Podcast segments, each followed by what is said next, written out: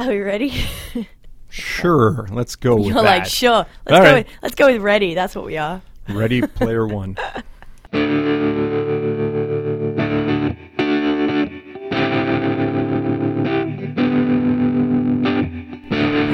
Hello and welcome to the Press Gallery, the Edmonton Journal's politics podcast. I am your host, Emma Graney. I'm the provincial affairs reporter, and it's Friday, May 25th, 2018, and this is the Pipeline Party Poopers edition. With me today, we have a little tiny podcast crew today because it's summer, and I guess everyone's taken vacation at the same time. Not us. Not us. No. You can count on us, guys. Paula Simons, how are you? I'm here loyally, even though I should be in bed taking care of this cold. You're not well at all. And your dog woke you up. Issa. Yes. Naughty dog. But so cute. so completely forgiven. Dave Breakenridge, how are you? I do not have a cold. Excellent. And your dog is better behaved than mine. Ah, he was being a bit of a turkey this morning, but that's he gets um, excited when he sees other dogs when we're out for a walk. yeah, What see. He's he's reacting. What he just, happened, Breck? Nothing. Not, there were no dramatic? incidents. No, but he just kind of jumps and barks and and stuff. you and see, my dog woke me up at 5.15, and the benefit of taking a walk that early in the morning... No and we, dogs. We walked four kilometers, and we didn't meet any dogs. We didn't meet anybody. Feel free to email me all your dog stories, people of Alberta, Canada, wherever you are. Should, we- should we talk about pipelines now? Yeah, I guess so. It's not as exciting as dogs, but whatever. Uh, so we're going to be talking about a few things. We're going to be talking about the Western Premiers Conference in Yellowknife. Who were the party poopers? And who wouldn't sign something? Party pooper alert for sure. Also, an update on the latest pipeline kerfuffle because it just never ever stops. And finally, we're going to talk very briefly about a new old hire uh, that the government has made and how that looks for the NDP. Okay, so let's start with the Premiers Conference because Yellowknife. I've never been there, but I've heard it's a lovely part Well, and you didn't get a chance to go. No, I didn't. Because Rachel Notley, of course, said she's not going to go to the Western Premiers Conference because that would be Paula, Uh, surreal and exceptionally tone deaf. which is probably probably right, maybe ish.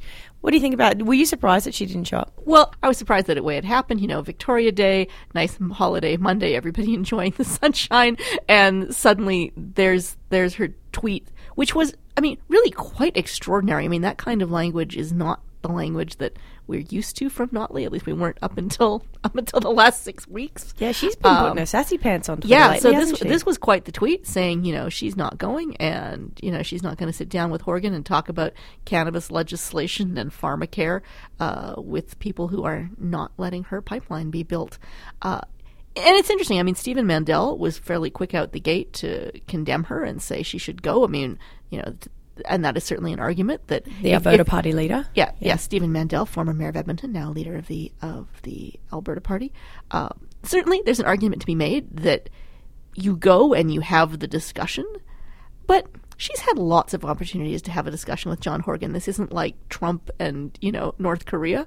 Uh, she has plenty of opportunities to speak to Mr. Horgan, and you know, was this performative? Yes. I mean, this was political theater of the highest order. And it's not like Alberta boycotted completely. I mean, we sent Deputy Premier Sarah Hoffman in, given that most of the discussion seemed to have been health themed. The fact that we sent the health minister wasn't completely, you know, completely irrational. But certainly, I mean, it was quite the bravura prima donna performance. I am not going, and you can't make me. Her exact tweet was, by the way, it would be surreal and exceptionally tone deaf for anyone to think we could politely discuss pharmacare and cannabis when one of the players is hard at work trying to choke the economic lifeblood of the province and the country. oh, yes, choke, choke, you know. Choke the economic lifeblood. I mean, that's pretty, you know, you can see John Horgan's hands wrapping round, you know. Dave? He looks like the type who's capable. I'm kidding. I'm kidding. Take this all in context. Um, you know, I I think Stephen Mandel was condemning her for the wrong reason. I think that I know that that Sarah Hoffman had her role to play in her in continuing the bit of political theater by showing up and saying, "Everyone sign a declaration that we support Kinder Morgan, or we're not going to sign the other Yeah. thing. Um, but at the same time, if you're going to boycott, just boycott. Just just say forget it. We don't want to have conversations with you. Yeah. We're not going. We're not going to. We don't want to take part. I think that was the That's what the province should have done. I think that they should have skipped it completely. That's just me. And if you want to make a statement, don't send anybody. Yeah, I asked I asked the premier that because I was wondering about the very same thing. So she had a press conference on Tuesday. Went along to that. It was so cold in the press gallery, by the way, that Oh, I it always is. I mean, you can hang meat in that room. really, but not just in the press conference, like in our offices, it's freezing. Oh. So I took my little nana rug that I always have at the back of my chair, and I had it draped over my draped over my legs. And the premier came in to you know start a press conference, and then she looked at me because I'm in the front row.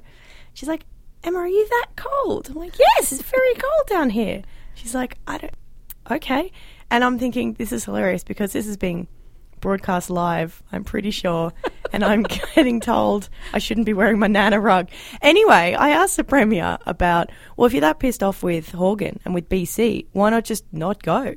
And she kind of said, well, these are important issues and we do need to talk about them and we need to have our place at the table, but it's just that I've got other stuff to do. I've got to be talking to Kinder Morgan, I've got to be talking to the feds. Well, yes, I mean, in, yeah, in fairness, because she didn't just say, I'm going to stay here and hold my breath till I turn blue. She said, I have more important things to do than, you know, that I can do from Edmonton that are more urgent than flying to Yellowknife. Yes. Uh, she was asked, can't you just do that from Yellowknife? Because you know they do have phones, right? that was Michelle Bellefontaine from CBC.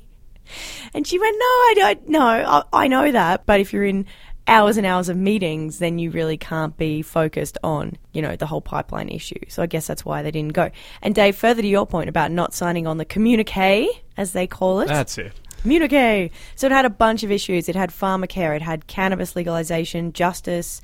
It was a whole mishmash of issues.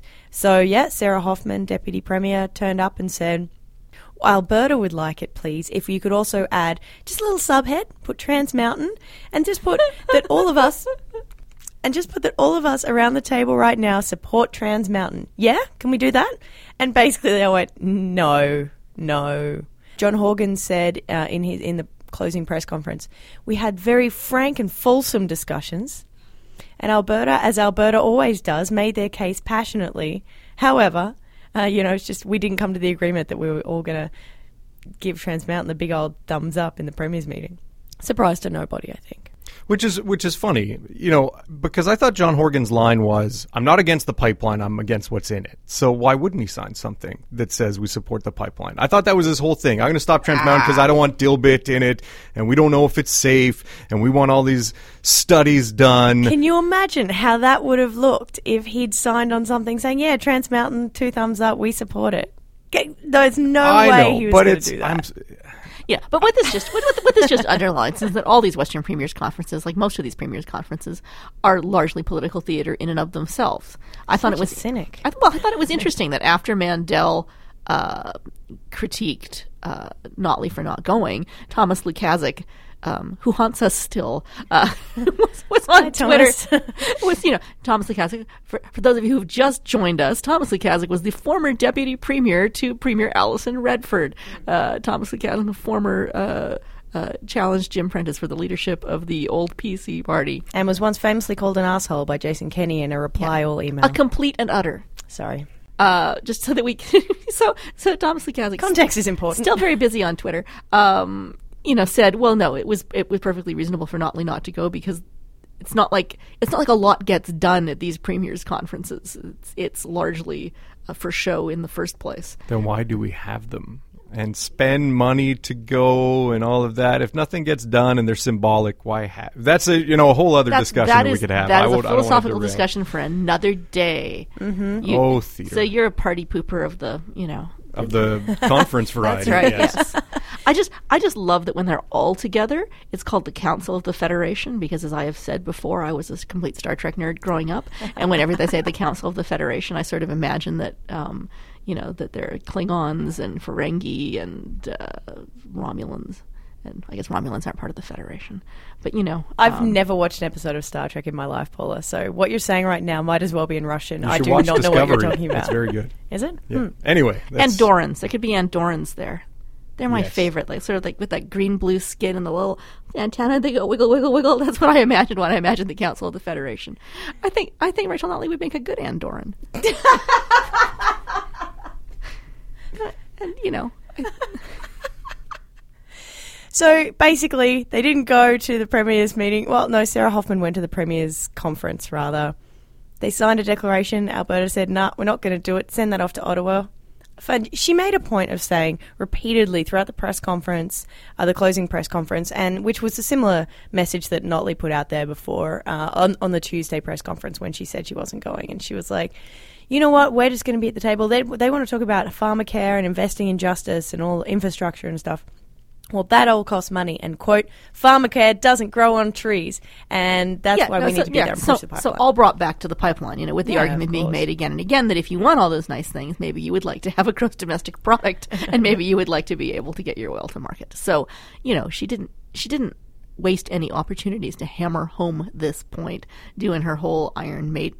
Iron Maiden, sorry, I have a cold. Her whole Iron Lady shtick again, and I, do, I mean, I do find it endlessly fascinating because I really do believe that if we had a conservative premier, whether that was a progressive conservative or a Wildrose or a UCP premier, they could not get away with saying these things. That there would be much more of a national backlash, and I think her NDP street cred does insulate her in certain ways. Not, I mean, the other thing we should note is that this week she went hard, hard, hard after the national leader of the party, right? I mean, she's not pulling any punches there either. I guess that was late last week.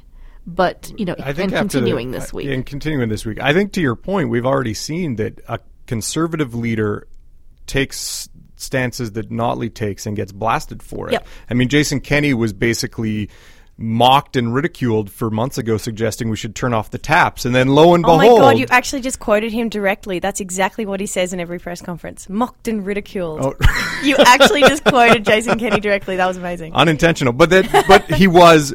There was backlash against him for suggesting that, and then Rachel Notley goes and does, puts the turn off the taps bill in place, and, and Jason Kenney said, "Wait, wait, hey, wait a second, I did that, said that months ago, and ah, you're just, Yes, you because when he says it, he sounds like a Klingon, and when she says it, she sounds like an Andorran. And so, Back to the Star Trek thing. Well, and Jason Kenney, of course, speaking of things that people say, Jason Kenney did apologise in a way, kind of ish, about what he said about Justin Trudeau last week. yes, because you'll recall that last week, Dave and I had a disagreement about how bad it was that Jason Kenney Oh, said the Prime Minister of. Canada had the depth of a finger bowl and couldn't read a briefing note longer than what's written on the back of a cocktail napkin. So yesterday on Power and Politics on CBC, he gave the most grudging. Well, I I just realized that maybe that's I you know, just I just realized. realized I Just occurred to me. Just occurred to me that if I set out to be not giving ad hominem attacks, maybe I should also Not give ad hominem attacks. so, and, you know, and, and- then he's asked, you know, well, do you, would you apologize to the prime minister? He goes like, yeah, you know, Sure, yes, whatever. whatever, If like, I you know, must. sure, you know, it's the most grudging. So, yes, I mean, it, it, it's interesting. I mean, uh, Jason Kenney and I had a little discussion on Twitter last night. Um, I said, well, you know, well, what if you were prime minister? What would you actually do? To get Trans Mountain built. I mean, it's fine to say that you don't think Trudeau's doing enough, but what would you actually do? And so while I was asleep, he tweeted out his 14 point plan. Uh, uh, 14, 16 points. There were a lot of tweets, uh, which I read this morning at 5.15 when my dog woke me up. And uh, some of them were really performative things. Oh, you know, I would I would, you know, use the clause that says it's a national project. Well, you know, as every constitutional law prof and economist has said, that means nothing. Right? I mean, saying that is fine, but it's already They've already said that. They've already said that, you know. And then he said, "Well, I would seek from the Supreme Court a reference that says that you know that this is a matter in federal jurisdiction." Well, it is a matter in federal jurisdiction. So, I mean, again, and that's literally what BC is doing, and we kick up a stink about it. yeah. So, you know, and, and then he said basically a whole long list of things he would do that would be punitive to British Columbia uh, with transfer payments and infrastructure dollars. And I think to myself, well, is that the way to convince British Columbians? I'm not entirely certain that punishing them using the using the force of the federal government to punish a province when you don't like what they're doing is a precedent that as a prime minister you would want to set and i'm not sure that as somebody who wants to be the premier of a western province i mean there's a long history in this country of the federal government interfering in provincial jurisdiction in you know, in order to get its way, that's not something traditionally that Alberta premiers have been big fans of. No. Um, I want to switch gears over to, well, s- same thing basically. Well, not same, similar, ballpark, pipelines. So, Alberta is being sued by British Columbia now over Bill 12, which was passed. Hasn't been proclaimed yet, has received royal assent, fun fact, but um, won't be proclaimed until all the regulations are done. So that will be whenever it will be. Uh, the Premier was asked about this on Tuesday, um, basically when when BC came out and said, you know what, your Bill 12, the turn off the taps, so called turn off the taps legislation, it's unconstitutional and we are suing you about it. So Well, I they, mean, they can't literally be suing them. yeah, you are being, I've seen the, yeah, the It court says doc. you are being sued. Yeah, you're a def- you are being sued. You're a defendant, and it's a constitutional question. Yeah, it's strange, but there you have That it. It's in the Alberta Court of Queen's Bench. I love That's I love the irony, and many people have pointed out the Oh, irony. yeah. The BC government doesn't want the pipeline with Dilbit in it. It wants to shut that down, but at the same time, don't turn off the pipeline. Yeah. Don't turn off the taps to Al- to BC from Alberta. It's Yeah. this double. We want it. We don't want it. We want it. We don't want it. Exactly what Notley we, said. we, we at don't press want the conference, pipeline. yeah. We just want magically the stuff that's in the Yeah, pipeline. we don't want your oil, but we want your oil, and we're going to sue you to get your oil. But we're also going to sue you so that you can't send us your oil. Ha ha. It's interesting. uh, uh, Vitor Marciano, who was chief of staff to Brian Jean, had a fascinating guest column in the Edmonton Journal this week. Yeah, right. In which he suggested, I mean, Vitor's thesis was that BC will probably win this court challenge, and that what Alberta should do is buy up all the facilities in southern British Columbia that produce jet fuel, and then we can we can corner the market on jet fuel. And since Vancouver is a major uh, airport, you know, serving the Pacific, uh, that if we basically hold their jet fuel hostage, then they'll have to let us build a pipeline. Again, Don't they have a pipeline for foreign jet fuel coming into BC? yes. Yes, Yeah, so there's, do. but their suggest, uh, I think his career. I think. his suggestion was that we should buy the plant. Good on you, Vitor. So, you know, Always thinking outside the box, but, Vitor. but the the problem is at this point. I mean, May thirty first is coming, and yeah. it does it doesn't Less matter. week. It doesn't matter what John Horgan does or doesn't do. The people we need to convince right now are not British Columbians, and they're not the government of British Columbia. The people we need to convince are Kinder Morgan. Mm-hmm. Uh, if Kinder Morgan just decides that this is not worth the hassle, that the risks, you know, the risks outweigh the potential for return, they're not going to build. And we can, you know, threaten British Columbia all we like. That's not really, you know, at, at this moment in time, that's not where we have to close the sale. at that long press conference on Tuesday with the Premier, she called it uh, British Columbia trying to do a legal rope a dope until the cows come home. I'd like to say that they stole that line from me. I said rope a dope on this podcast weeks ago to describe British Columbia's tactics here. Um, you sound so- like Jason Yes, Kenney. but you had they it. stole that you had from it me. right though. Notley had it wrong because in rope a dope, the person doing the rope a dope wins the fight. Muhammad Ali rope a doped against George Foreman, and George no, and he beat George Foreman. He tired out George Foreman, and then he he he won the fight. The the metaphor's all wrong. anyway, sorry. This This is how I look when they say that we're bending the curve, and it really, really annoys me when they do. And I'm just like, but the curve is by its nature already bent. Ah, that's how you're feeling right now. Yes. at the rope So, a but, dope but, but, situation. but the, the reason I said rope a dope in the first place is because th- this this is the problem. I mean, Horgan hasn't done anything. He's threatened to do things. He's dragged his feet. He's been obstreperous. But you know, you can't. I mean, saying we're going to have an environmental study of Dilbit. I mean, until he. I mean, you can. I mean, it's his saying that that spooks Kinder Morgan. But you can't sue somebody for saying that they might have an environmental study. So you know, I think. I mean, there are a lot of people out there who are extremely angry at Justin Trudeau and Rachel Notley right now. Um, you know, Jason Kenney told the CBC that he's never seen Albertans this angry with their place in Confederation. I have to say, I worked at Alberta Report magazine during the National Energy Program and the height of the Crow rate and Senate reform debates.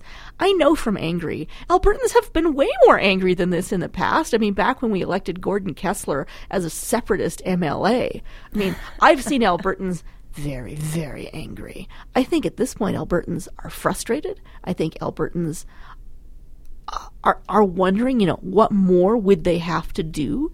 I think a lot of people, um, you know, are wondering, you know, how much more social license. I mean, you know, the realization that there's nothing, nothing Albertans can do that would convince everybody in British Columbia that this is a good idea. Uh, but you know, to be mad at Trudeau for that seems to be putting your anger in slightly the wrong place. But Albertans love to hate a Trudeau. They love to Yeah, hate but a I have, I just have to say that Albertans hated the father way more than this. I mean, un- unlike the two of you, I was like, you know, alive and a journalist and in Alberta at that time. and I have to say that, you know, despising Justin Trudeau is not the same as loathing Pierre Trudeau with a white hot burning passion, which I- I think this is, you know, history repeats itself. The first time is tragedy, the second time is farce. Yeah, well, I mean, Jason Kennedy does like to key in on that Trudeau thing. That's why he mentions him so often. That's my theory. Um, let's move briefly now to a bit of a hire that the um, Surprise! yes that the NDP government. Speaking, has speaking made. of history repeating itself. Yeah, really though. So the NDP has rehired one John Heaney. John Heaney, you may or may not know, is the former chief of staff to Premier Rachel Notley. He resigned to spend more time with his family in Yeah, BC. Of course he did. to return to his first love. It was it was late last year that he resigned. Um, maybe it was in October. Anyway, it was late last year. So he, it turns out, has been quietly rehired by the government, not as a chief of staff. No, no. Uh, he has been rehired as an executive advisor to the first. It was to the Minister of Finance, who is of course Joe Ceci. Now his um, his contract has been kind of broadened, so he's also executive advisor in the energy ministry to Marg McCuaig-Boyd. And Emma, why is this controversial? It is controversial because John Heaney is under investigation by Alberta's Information and Privacy Commissioner, Jill Clayton, for getting involved in FOIP responses where he should not have done. Right. To explain to people under Alberta's information and access to access to information and personal privacy legislation, if a journalist makes a request from a ministry to see documents, mm. the premier's office isn't even supposed to know about it. It's supposed to be a thing that, you know, you ask a bureaucrat and they give you the documents. They're not supposed to have a whole political strategy. Yes. I mean, not that anybody ever actually honored that. I mean, un- under the Tories, this was a notorious problem. But you do sort of like to cherish the illusion that the NDP government, having railed about this when they were in opposition, might not do it themselves when in government. It was specifically about so there are two separate issues um, that the NDP is in hot water with the privacy commissioner about right now. So first of all, we've got deleted emails. Now this is an interesting little side note because basically the, this all came through the Wild Rose when they were in opposition. They do they just threw FOIP after FOIP after FOIP at the government. So what they did was they FOIPed how many emails, the number of emails in um, executive council. Uh, in and out and sent files and in their inboxes basically. And then they FOIPed it again a few months later, and something like 8,000 emails had been deleted or something like that. I thought it was 800,000 Oh, had oh, been deleted. So that's across government. That was in a whole bunch of different ministries. So we, that was like education and transportation. And they were running competitions for staff to delete their emails. And if you deleted the most emails or if you deleted 25% of your email box, your name would get entered into a draw for an iPad. pretty special time. So that is an issue. Obviously, you can't just be directing people to just willy nilly go deleting their emails. In executive council at the time, we had people like Cheryl Oates, the director of communications, had I don't know six emails in her in her sent folder and like three in her inbox or something like that. So this was a separate issue that the government is also being dragged, dragged over the coals for in a way. Then there's a separate issue with John Heaney, which of course, which was the one that he's under investigation for by the Privacy Commissioner, in which Wild Rose made um, they made a request, and then the they were sent an answer, and then they FOIPed the FOIP request response. So basically, they investigated the response. Yes, I mean this is a very entertaining thing to do, and I've done it myself in the past. Like you, you, you, you put in your access request, and you get nothing useful back. So you put in the second request, and what you see is their internal correspondence that goes, "Oh my gosh, you know, so and so has asked for this thing. You know, what can we show her? You know, what, you know, oh, I know. Let's just give her some newspaper. out, Let's freak out. Yeah. So ah. I mean, I, I mean that's a. It's, it's been a while since I've done it. I imagine that. I'd like to think that they've gotten a little bit more sophisticated about this because they know that we can do this. No, I don't think so that the uh, so the allegation against Heaney is that um, he meddled in that process. Yeah, so basically, because what they had FOIPed um, included some information of his. Now, uh, the government says, or the, the Premier's office says, it's absolutely fine because if you're the subject of a FOIP request, you have every right in the world to know what you know what information is going out. Wild, not Wild Rose, UCP sees it a different way in that you can't be going and meddling in FOIP responses, even if you're in the middle of it. So, one woman had emailed we have to hold off on giving this back to the respondent. So we have to hold off on giving this back to Wild Rose because we're waiting for John to sign off on it. Yeah. Yeah, no, it, I, I know. I was and and again, I mean, there's supposed to be a apolitical structure that releases the documents to you not on the basis of whether they will embarrass the government or not. I mean, the only reason they're allowed to keep something back is if it would violate somebody else's privacy, if it would violate, you know, con- you can't have confidential government, uh, confidential cabinet discussions. Um, you can't have something that's going to affect a, like a personnel issue. Yeah. They, can, they can black out names for stuff like that. They're not supposed to not release it to you just because it would make the government look bad. That is not how this works. So. How does the government defend rehiring him in the midst of all this? What they do is, Dave, great question. They send you a one paragraph statement saying this is the work he's doing. And they're like, thank their lucky stars this came out in constituency week when there's no politicians around anywhere.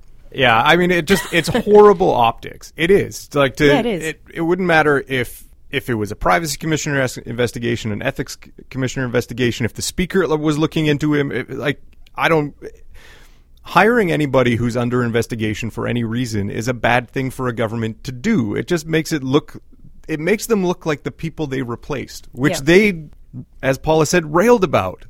You we would you would hope that they would do things differently, and you know, yet again, they're proving that no, they're just they're another political party that makes all of us cynical, and and the world goes round. I don't know. I mean, John Heaney's advice must be worth a heck of a lot to them because 100 or $130,000. That's Yeah. how much. I mean, but and the political costs as well. I mean, I mm. hope I hope he's going to give them advice that they find useful. Well, he's so the thing about John Heaney too. So he used to be the chief of staff to the NDP and BC when they were in opposition. Yes. So he and John Horgan are super tight. They're real good buds, or at least they were. So I think maybe that's probably why he got this job back was to advise him because he's in BC some of the time, he's in Alberta some of the time. But this investigation's been going on for a bloody long time, also, well, right? I just hope I hope he's worth it. I don't. But how is he gonna? We've already know. Like John Horgan's position is pretty entrenched on on energy issues. what is he gonna do? I I don't know. I don't know, just, maybe they'll go out for frustrated beers. Friday for Dave. Maybe they'll go out for beers and he'll just convince him. You know, maybe. If it were only that easy, I would volunteer and go hang out, have a few pints with Mr. Horgan, and, and we'd hash it out, and said I it's could not be gonna the work, Dave. province's savior. You're saying my political genius strategy of going out with beers with people and convincing them of things is not going to work in every single situation. We should send Emma out with the head of Kinder Morgan. that's again, that's who we need to convince. I mean, if if if Kinder Morgan pulls the plug next week, Yeah. uh, as I reasonably expect them that they're likely to do, then all of this, all of this setting our hair on fire will mean nothing. Kinder, All of these podcast episodes. well, Kin- Kinder, Mor- Kinder Morgan doesn't give a flying squirrel about about our little provincial issues. They really, really don't. Yeah. What they want to know is can they get this pipeline built and can they make money on it? exactly. All right, let's move on to our regular segment, Good Stuff from the Gallery, in which we recommend things that we've read or seen or listened to lately that we think you might also like, dear lovely listeners. Paula, do you want to kick us off? I do. This week, uh, we lost to the world Philip Roth, great American novelist, uh, author of many great American novels. But the one I want to recommend that people read in honor of Mr. Roth uh, is it was a very unusual book for him, not his typical kind of thing. It was called The Plot Against America, and it was an alternative history of the United States, a world in which the America First movement of Henry Ford and Charles Lindbergh is on the ascendant, and in which America uh, doesn't enter World War II on the side of the Allies, but rather uh, allies itself, uh, more or less, with Germany. Uh, it and it's such a dark, disturbing, funny, twisted book. Uh, when it came out, it seemed just like a work of you know speculative fiction. I guess that's where you put alternative histories. Uh, right now, it seems frighteningly prescient. So I highly recommend it, and it's just a cracking good read. It's a it's a political thriller. Uh, Philip Roth's The Plot Against America. At one point, I found a whole stack of them in the remainder bin at Chapters, and I bought them all, and then I gave them out as copies uh, as, as gifts to everybody I knew. In fact, my poor brother accidentally I gave it to him twice. Uh, If so you've got it lying around, I'll take it. Because right. I'll read Un- that. Unfortunately, I am now out of my. You're out of copies I'm now. Out of copies, but uh, I'll go to the library. It's, it's just it's just a great read. Nice. Thanks, Paula. I'm going to recommend a piece that is on ProPublica. Um, it's a collaboration between them and New York Times Magazine. The author is Pamela Colloff, and it's called Blood Will Tell. And it is an excellent. They've only released the first part, but it's about a very popular school teacher in small town Texas who was murdered. She was found um, shot and murdered in her home. Well, her husband, a, a principal, actually was at a principal's conference, but he was anyway arrested, charged, and convicted in her death. So it's whether or not kind of goes around the blood splatter uh, testimony by the so-called expert witness, and it's fascinating. Oh, I'm really enjoying it, and I can't wait till the next part, which comes out soon. I hope. Dave. Um, I'm going to recommend a podcast that uh, just dropped this week. It is a five episode uh, podcast from ESPN and ESPN Films.